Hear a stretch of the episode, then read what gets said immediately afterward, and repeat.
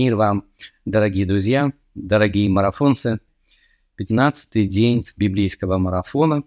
Остается 350 дней до его завершения. С вами Игорь Игорь. Сегодня в Ветхом Завете мы читаем книгу «Бытие», главы 36-37, а также 15-й Псалом. А в Новом Завете Евангелие от Матфея, 12 глава, с 1 по 21 стих. В этой главе содержится история о том, как Иисус и его ученики шли засеянными полями, и, проголодавшись, ученики стали срывать колосья, очевидно, как-то обмолачивать их в руках, чтобы добыть зернышки, и стали их употреблять в пищу. Казалось бы, совершенно безобидное действие. Однако же это происходило в субботу, и вездесущие фарисеи с их обвинениями тут как тут. Они усмотрели в их действиях нарушение заповеди о субботе, и они предъявляют претензии непосредственно Иисусу, поскольку он является учителем вот этой группы. Интересно, что Христос не пускается в какие-то богословские споры с фарисеями относительно того, нарушили ли его ученики заповедь о субботе или нет. Очевидно, что не нарушили. И вряд ли именно это имел в виду Господь, когда давал заповедь о субботе. И то, что сделали ученики Иисуса Христа, никак нельзя назвать сбором урожая или же обмолотом зерна, что, очевидно, было в уме фарисеев. То есть они как бы приравняли их действия к сбору урожая и к обмолоту зерна. Конечно же, это выглядит нелепо, но вот по тем правилам, которые они создали сами, это так и было. И Христос не пытается им доказать, что они ошибаются, что это не нарушение заповеди о субботе. А, собственно говоря, почему он этого не делает? Давайте подумаем. Я предполагаю, что Христос не стал делать вот этого, во-первых, потому что он вряд ли им что-то докажет, им нравится верить в то, что верят они сами.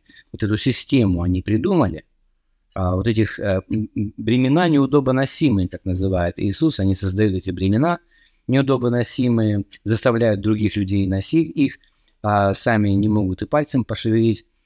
И, очевидно, им такое положение вещей нравилось, поэтому им трудно было что-либо доказать. Но даже если бы Христос и доказал им в данном конкретном случае, что это не было нарушением заповеди о субботе, то, имея то отношение, то сердце, которое было у них, они бы придумали еще кучу других заповедей. То есть данный конкретный спор не решал бы проблему, если бы Иисус даже и что-то доказал им. Я думаю, дело в этом. И поэтому Христос смотрит в самый корень. Он понимает, в чем проблема. В том, что у них нет милости. И вот отсутствие милости как раз и приводит к каким-то совершенно нелепым правилам, которые они придумывают и навязывают другим людям.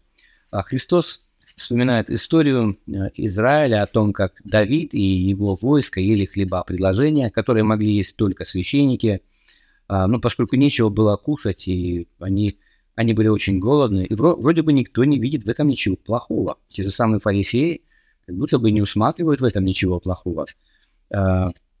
Также Христос вспоминает о том, что священники работают по субботам, а когда же еще им работать? Это, можно сказать, самый напряженный рабочий день для священников – суббота. И тоже здравый смысл говорит нам, что это нормально, они не нарушают заповедь о субботе. Видите, здравый смысл на самом деле многое, что может открыть нам по поводу того, что Господь от нас ожидает. И далее в этой же главе мы читаем о том, как Иисус исцеляет сухорукого. Это произошло также в субботу. И Христос напоминает им о том, что если их домашнее животное, овца, например, упадет в яму в субботу, то они, конечно же, вытащат ее из этой ямы. Они не будут ждать воскресенья, чтобы это сделать. Они сделают это в тот же самый день, чтобы помочь своему дорогому животному. Насколько человек лучше овцы. То есть здравый смысл говорит об этом. Но когда фарисей хочет кого-то в чем-то обвинить, он как будто бы выключает здравый смысл, а милости у него нет. Понимаете? И вот тут возникает множество проблем морального и духовного плана. Поэтому Иисус, отвечая им, говорит, да? Если бы вы знали, что значит «милости хочу», а не «жертвы», то не осудили бы невиновных. То есть он называет своих учеников невиновными. На самом деле они ничего не нарушили, никаких заповедей о субботе.